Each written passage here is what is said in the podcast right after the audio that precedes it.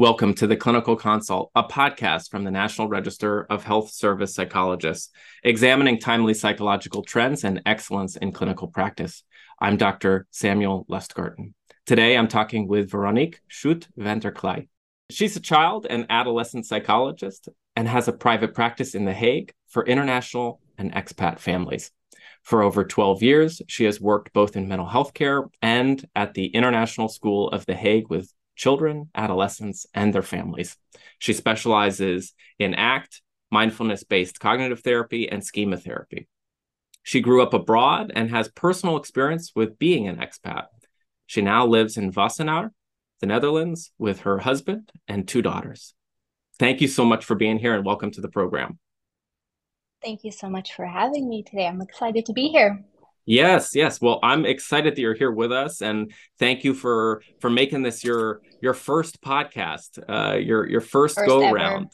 Yeah. Well, you, I I have a hunch you've been doing a, a few first evers because you know your your name was new to me until I read this CNBC article. Um, and for those that haven't been checking CNBC for their meme stocks and Fed decisions about the the stock market or the economy in America, every now and then the website features something about well-being or mental health and i noticed your article which was entitled i'm a child psychologist in the netherlands home to the world's happiest kids six things parents here never do. And it caught my attention. I was like wow i want to talk to this person because i literally just come back from northern europe and experience something experience something about how parents responded to their children in the playground setting you know? And i i know that before we recorded we talked a little bit about this but this idea of like watching kids almost crash into the playground falling yeah. down but also climbing up way higher than i would imagine they would without necessarily the same safety or i'll put that in quotes the same safety structures that i would notice in playgrounds in the states and not only that, to compound it, like I would see parents standing far, far away from their children. The child was was uh, way way out there playing, climbing on their own, and able to kind of access what I can only imagine was a, a really healthy sense of autonomy and and ability. And I I remember coming back to the states shortly after that trip, and my child was like 20 feet away from me, and already parents were like, where's this? Where is this child's parent? And I was yeah, watching yeah. my little one and kept an eye on him and and just recognizing, wow, it feels like we've got some pretty substantial cultural differences about raising children, their development, their sense of autonomy. And I then I read your story and I said, I really want to talk to Veronique about, you know, how she kind of came up with this list of, of six things and to just kind of go over it with you. So maybe we can start sure. there. Yeah. Yeah. Yeah. So um, uh, CNBC, they um, reached out to me um, asking me to write this article. Um, and it was based actually uh, on the UNICEF report, um, Worlds of mm. Influence report, where they looked into um, what influences the well-being and happiness of children in actually the richest countries in the world and the netherlands mm-hmm. was uh, the top again so mm. they asked me well from my point of view uh, what do i think based on also my professional work but also my, my personal experience uh, what do parents do dutch parents do that influence the happiness of their children mm-hmm. and so um, yeah i thought about it and i came up with these six points that i thought yeah i think that really influences the happiness of our children Mm-hmm. Yeah. Well, I'm thinking about just based on my story, this idea of that that number two, like we never hover over our kids, is something you wrote. So what right. what does it look like then? Right. Well, very similar as you described.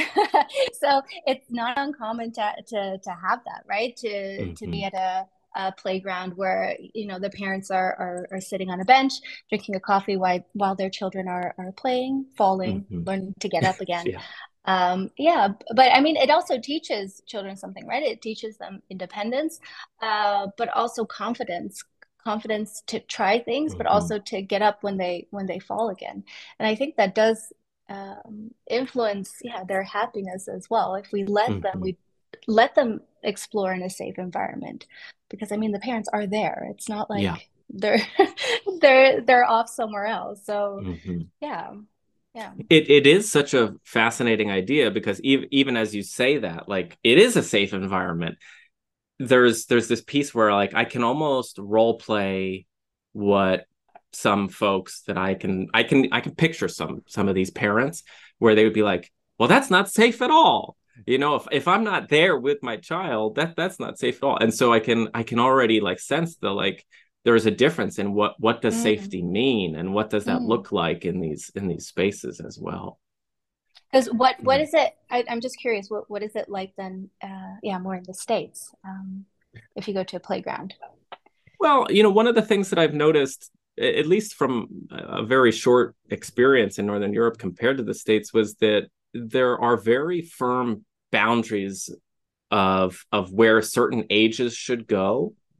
There tend to be things that I think many parents would say, well, that's that increases safety, but like there are more railings. I know that sounds really simple, but like more fences or more railings in the actual playground itself. Uh-huh. Whereas what I noticed was like, ah, my my child could kind of define what play looks like in this playground in Denmark, for instance. Like yeah, yeah. maybe it's like tree stumps, uh, a ladder, yeah. um, a, a trampoline. That like play could be defined a lot more by the child but it also right. didn't have the like uh boundary that would support them climbing that thing so for instance what i can picture in my local playground here with my little one is like there's a staircase and it's got a pretty clear fence up the sides of the staircase mm-hmm. and then it's got a slide with like firm slide uh sides to it and mm. you know it there's no they're really creating no way to fall off of that thing. And that would be creative, actually. Potentially, yeah. yeah. I, I wonder if you can say more about like being creative as a part of like play or the the playground experience. Well, I don't know. I I, I think you would you would see. I mean, I, I see kids here using the slide differently, right? You know, mm climbing up the slide or going mm-hmm. on the sides of it or mm-hmm. um, those kind of things. So, like you said, there's a lot more, I think, room to be creative and mm-hmm. uh, to explore than using it in one way, the one way it was made, kind of thing. Mm-hmm. Yeah. Yeah. And I, you know, I think that there's always room for uh, diversity, even in the states experience too. I've been to some playgrounds where it does feel like, wow, this is much more open. But yeah, by and large, it feels like there is this there, there's this way that you are to play it. And I even notice sometimes parents will like comment on their children, like, you know, don't run up the slide or don't, you know, so there's like there's a rule-based system that we're supposed to follow. There's a way to play. Yeah. Um, yeah. So I think that's fair what you're saying. I, I am curious. There are a couple other things on this list too. Like you talk mm-hmm. about mm-hmm. never working more than 40 hours a week, or our opinion isn't the last word. I yeah. I mean, there's some like face value of like, okay, I can I can hear the number never more than 40 hours a week, but what are the consequences on children and development? What have you noticed, or what what what made you say that? Yeah, so um, there's a there's a huge part-time culture here, working part-time culture. So um, mm. about 50% of parents work part-time, more women mm. actually than men.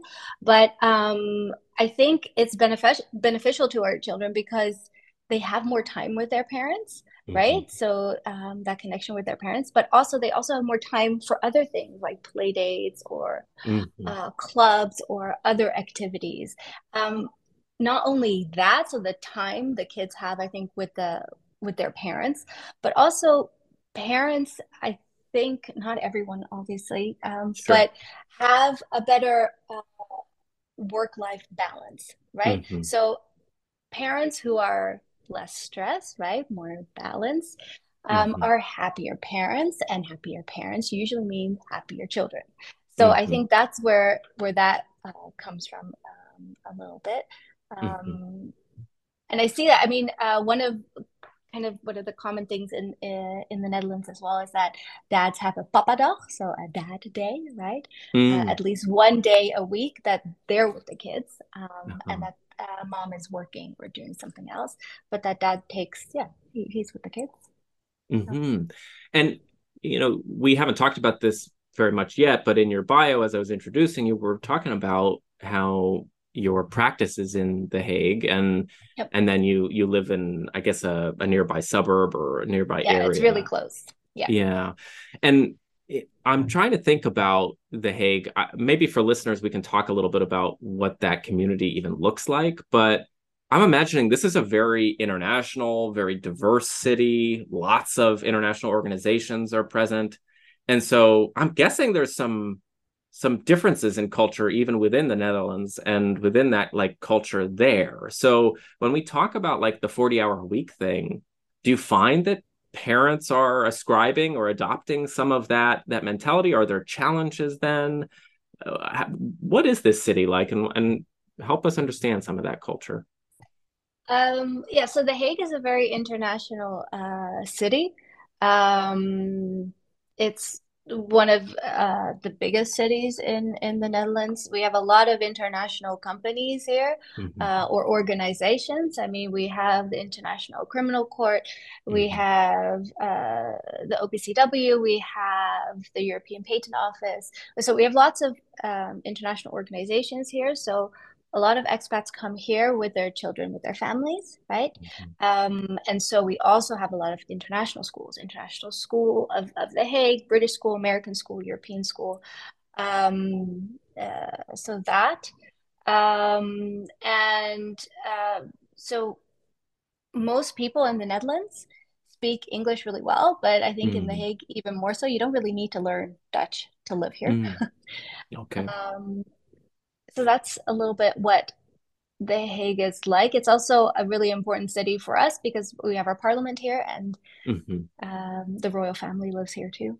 okay. So, yeah. Uh-huh. Does that le- lend itself to to jobs then though as they are more international as they are of greater prominence at very least like does that lend itself to kind of breaking out of the 40 hour norm or the part-time norm? Do you find that more parents are working longer hours in these these um these kinds of jobs? Well the international parents um, maybe but I, I feel like if we're talking about the Dutch parents, they're mm-hmm. very much about the the part time. So that's mm-hmm. across the Netherlands. And obviously, it's not mm-hmm. for everyone, right? Sure. But the majority um, do work uh, part time. But that's really more mm-hmm. for the for the Dutch parents, I'd say, mm-hmm. um, than the international uh, parents that come here. Mm. Um, that's not to say that not some of them work part time, right. but yeah. Veronica, I'm I'm I'm sort of thinking about what that might sound like in the states. So, like, what might that might sound like to listeners here? The the idea that oh yeah, there are just like there's a part time almost philosophy or or taking time or having the dad day. All of these things to me as a parent sound really wonderful. But there's a what is second... it like in the st- oh sorry. No, no, that's okay. But yeah, there's this there's a secondary almost feeling that I get, which is like well but we can't have that.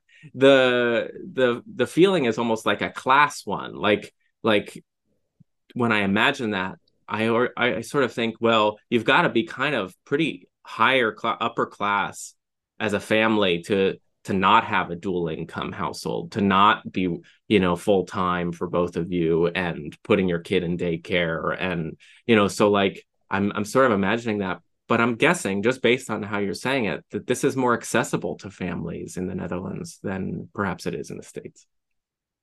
Well, um, yeah, and um, it, you have to remember that if I'm not working, then I can take mm-hmm. care of mm-hmm. my kids. So then they don't have to go to daycare. So mm-hmm. daycare here is also quite expensive, and there's not enough mm. space for the kids that need it. Okay, mm-hmm. so sometimes parents also um, are kind of forced to work part time because of that. Ah. But um, so usually um, parents start working part time. So I personally, I started working three days a week when I had my uh, my first, right? So that's mm-hmm. six years ago now. and since then i've been working three days a week before mm-hmm. that i was working five days also because i just enjoyed that mm-hmm. um, mm-hmm. uh, but that was a choice because i wanted more time with my kids yeah um, and luckily i could make that choice right uh-huh. um, yeah. yeah and, and so for some accessible part- it was accessible yeah and so yeah. for some part-time that would uh, part-timers here four days would be more accessible to them than mm-hmm. three days mm-hmm. um uh, yeah so yeah no that's really helpful and i i uh, you know i share that just because like i think that there maybe are some systemic factors that that seem to to influence that and help that too i selfishly want more of that personally more of that ability to to be home and with my my little one and and I know my partner does too the idea mm. of like being able to spend more time with this this little one who's just mm. 2 years old and and being there for yeah. those younger moments too um yeah. and also feeling like that that pull to to to sort of work and and build safety in in other ways too. Um, I want to switch gears now though to to hear more about your practice and your position too. I, I, maybe we can zoom out a little bit because one of the things that might throw people in the states off is like titles and and what you are as a mental health provider and and what your training is like so i wonder if we can help people understand what is it take to become a psychologist in the Netherlands? What does that process look like? Like how many years? What does it involve? What degrees are people getting? Sure. Um, yeah, so in the Netherlands, how how it works is that well, you, you first do a bachelor's degree, that's three years. Then you mm-hmm. do uh, either a clinical master, that's one year, or a research master, that's two years, depending mm-hmm. on what you want to do. Um, and then um, after that, you have a, a master degree in psychology. Um, you can start working, but you can't uh, work independently. Mm-hmm. So, um, what you need to be able to work independently and also, for example, diagnose is uh, a postmaster's degree. Mm-hmm. Um, and so, currently, they're actually changing um, uh, kind of the structure the uh, of, of um, our profession uh, to make it more simple. So I'm going to mm. refer to that. That's going to be in 2025. That's going to look like that. And the Dutch Association uh, of Psychologists is, is, is part of that process. Um, so the post, the first postmaster training that you have is two years.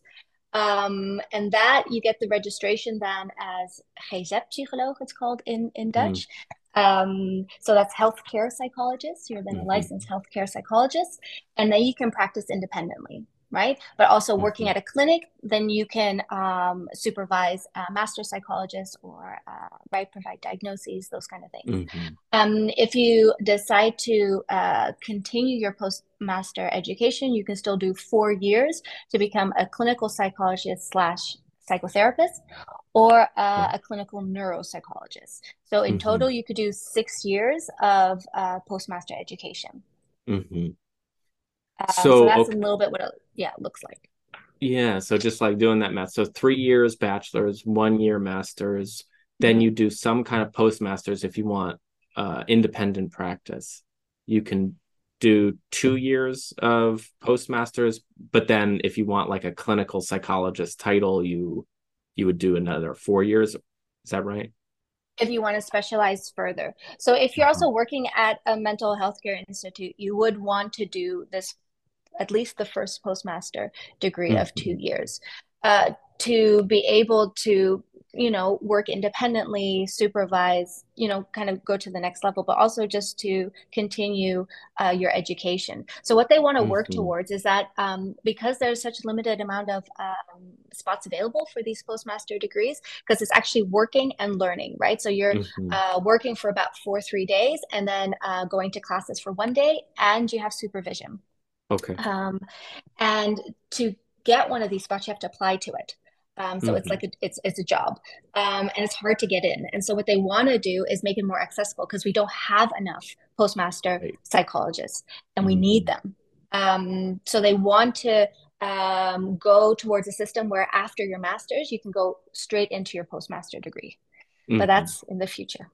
Got it. But it sounds, you know, similar concerns, similar problems here too, just like the pipeline. Like we need more mental health providers and the pipeline to get them it either takes too long or it's too expensive for us at least or it you know um, doesn't offer enough like efficiency there's not enough people getting out there in in practice and it sounds like that some of the changes might be informed by a, a desire to to have more providers in the community helping yeah yeah because yeah. what what's it like in the states then it's different well, so if we're talking about like at the master's level, there are a bunch of different options, probably similar there too. But like I, as the master's degrees go, you have like masters in social work, you have masters in marriage and, and family therapy, um, you have masters in counseling, um, and others. But at that master's level, typically that's your four year bachelor's degree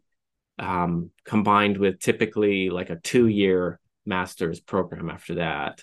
And then similar to what I'm hearing from you, there's this supervised period of time before you're considered, for instance, a licensed clinical social worker, an LCSW.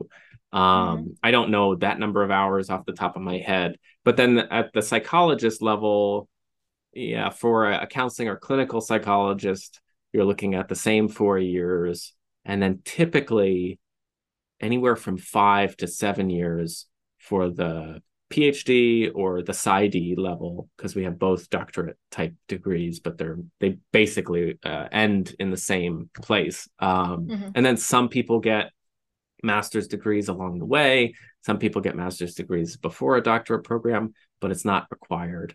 So it looks a little different, but at mm. the same point when you when you calculate the number of years you're talking about like in practice or being supervised, they're very similar. Mm. Um, yeah. What what I get from your your um, years of experience then is it it tends to be really clinically focused if I'm hearing it correctly. You mean my work? Yeah, yeah, or like to become a, a psychologist through these postmasters supervised experiences, they seem clinically focused, like very much yeah, you're so like this, working with patients. Yeah. yeah. Yeah. Yeah. Yeah. So you you'd be um kind of um, when you're doing the the postmaster, you're working at the same time, kind of mm-hmm. supervised at work, but also externally by someone who's not uh, part of your work setting, so that you mm-hmm. could talk about um, more personal development uh, mm-hmm. things. Um, so personally, I found that most valuable during my yeah. postmasters. Um, yeah. But yeah, so it's a combination of those things that um, I think get you to a different level than if you would start working after your master's um, mm-hmm. if that makes sense because during your yeah. master's you also do an internship where you you get supervision and that kind of stuff yeah very similar yeah, yeah that that internship piece is very similar too yeah i i'm i'm curious about just to to segue to the economics of practice um how does it work there? Does insurance pay for therapy? Do do people pay out of pocket for therapy? What does that typically look like yeah, so it, it depends um, who we're talking about. So if we're talking about children um, until the age of 18, the municipality actually pays for uh, mm. mental health care.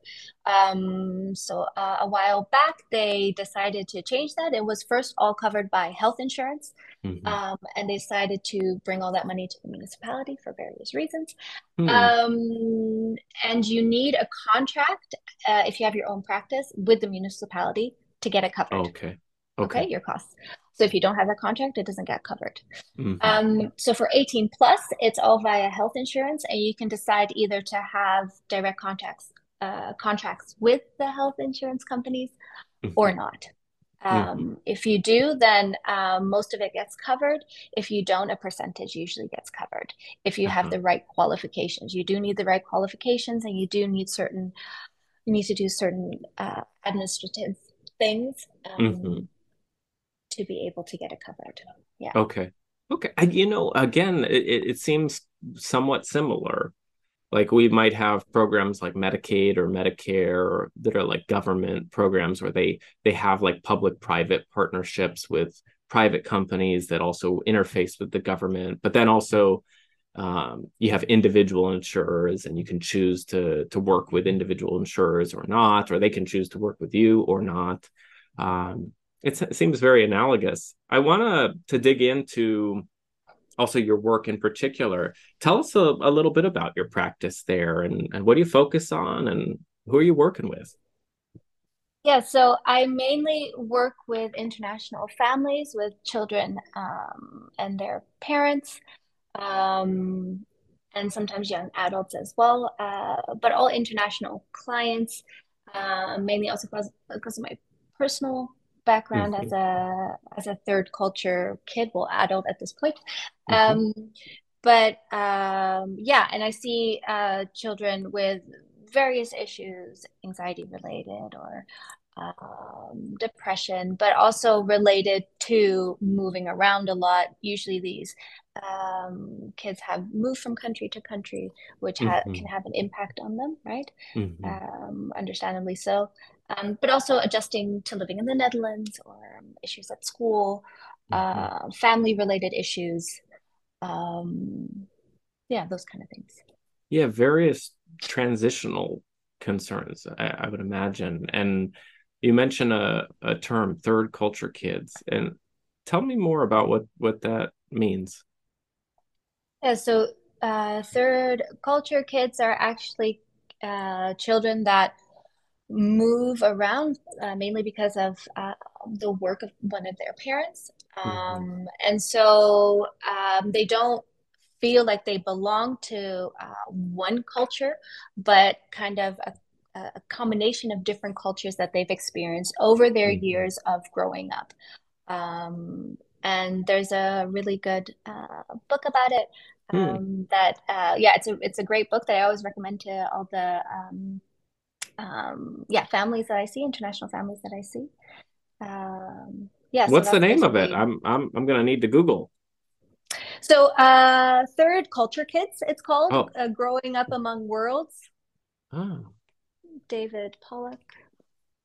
Oh, great. Great. So, David Pollock. So, if, if people yeah. want to search for and that Ruth Third Culture Kids. Yeah. Uh-huh. Yeah. It's, it's, it's a great, great book. Yeah. Uh-huh.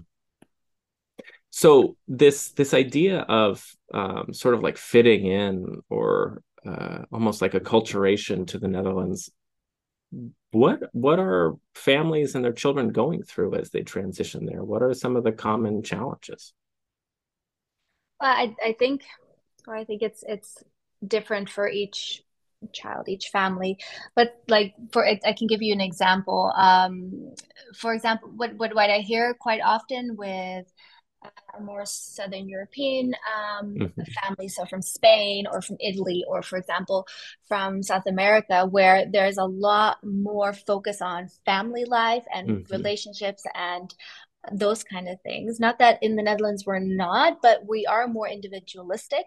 And mm-hmm. so I can give you an example of what a parent uh, said they struggled with back home they would be able to knock on someone's door and come over for dinner spontaneously here in the uh-huh. netherlands that's usually not done you plan okay. it weeks in advance right mm-hmm. and and you agree the time and mm-hmm. all of that so those are it, it sounds small but it it's it's can feel really big right it feels mm-hmm. very different living in a in a country like that so and it's not right or wrong either one but it's very very different and people can struggle with that quite a bit Mm-hmm.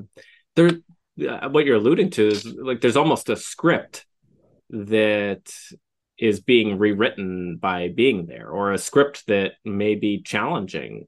Where, okay, now you're in this culture where that's not the norm or the the script that maybe people from the Netherlands may have developed themselves or been socialized to as they grew up. That like there is a significant amount of planning. You don't just stop by to to to join people for dinner uh, what i'm hearing is like there's just a difference in scripts there and i would imagine that being really really challenging yeah it, it can be and and i mean you can also learn a lot from it i mean mm-hmm. if i look mm-hmm. at myself i, I think i've also mm-hmm. learned a lot from the different cultures that i've experienced and and that's kind of that third culture right you mm-hmm. kind of pick the parts of the culture that fit yeah. you and you create this own but what the challenging part in that is that you kind of feel uh, lost sometimes. Where do I belong? Because mm-hmm. mm-hmm. yeah. I mean, I say I'm Dutch, but in a group of Dutch people, I don't feel very Dutch. But in mm-hmm. a group of international people, I feel very Dutch. Mm-hmm. Yeah. I, I think that's the best way to describe it. Mm-hmm. Yeah. There's almost like a where who are your in group and when? Uh, who who yeah. is is your community and when? Um, yeah. depending on the community around. And I think that that's that's pretty profound idea too. Um, yeah, I I want to segue to a uh, a topic. It's okay if you don't know this because I I was just kind of curious though in preparing for the podcast about what it would take for someone to to move. I'm not going to name any names, but what it would take for someone to move from the states as a psychologist and then practice in the Netherlands. Do you happen to know like what would that look like? Because it sounds like English is actually very much needed, at least in The Hague. Uh, so generally, psychologists are needed here, but more specifically, English-speaking psychologists for our mm-hmm. international population here, uh, for sure. Well, I know from from colleagues that it can be quite a challenge to come mm-hmm. here and to get kind of your registration or your license translated into a Dutch registration. Mm-hmm. And I know that so the Dutch Association of Psychologists they are they are working on making it better, right? Mm-hmm. But that um, it can take a lot of time and that they do look at it on an individual basis. Um, mm. So sometimes they might say, uh, depending on the education that you've had, that you might need to take an extra course here or there or right. extra supervision. I don't know. So yeah, it kind of depends on on your situation. Um, mm-hmm.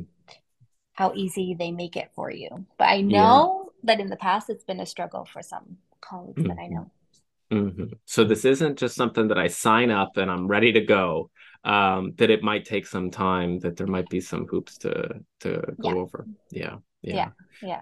yeah. Well, Veronica, so if you are planning, I, yeah, go, yeah, go ahead. Here, uh-huh. Give it some uh, time. Be prepared. Be prepared. Yeah, yeah. okay. All right. Well, hey, I appreciate your your time and sharing your expertise with us all.